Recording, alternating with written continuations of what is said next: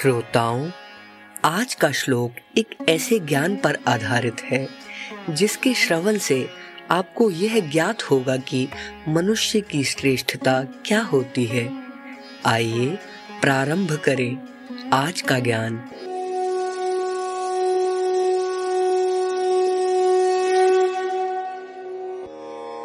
गुणे रुत्तमताम याति नौचेरासनसंस्थितः प्रासादशिखरस्थोऽपि काकः किं गरुणायते?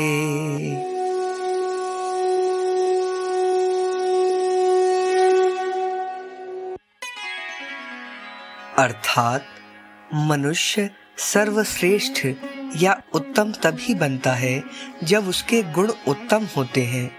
किसी भी व्यक्ति को उसके पद के आधार पर सर्वश्रेष्ठ नहीं माना जा सकता है। यह बिल्कुल वैसा ही है जैसे कौआ महल के शिखर पर बैठ के गरुड़ नहीं बन जाता।